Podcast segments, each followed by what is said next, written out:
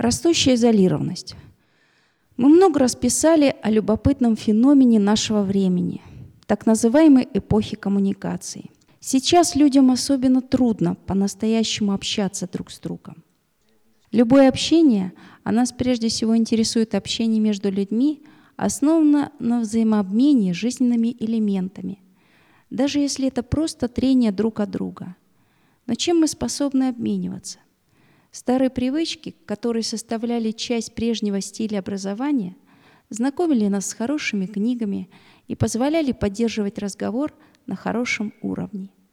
Сегодня читать и беседовать считается роскошью. Да, люди читают, но мало, и плохую литературу. И это неизбежно отражается на нашей манере говорить. Поэтому сводятся на нет глубокие и содержательные беседы, Сокращается взаимоотношения между людьми. Беднеет язык, ужимаясь до самых необходимых слов.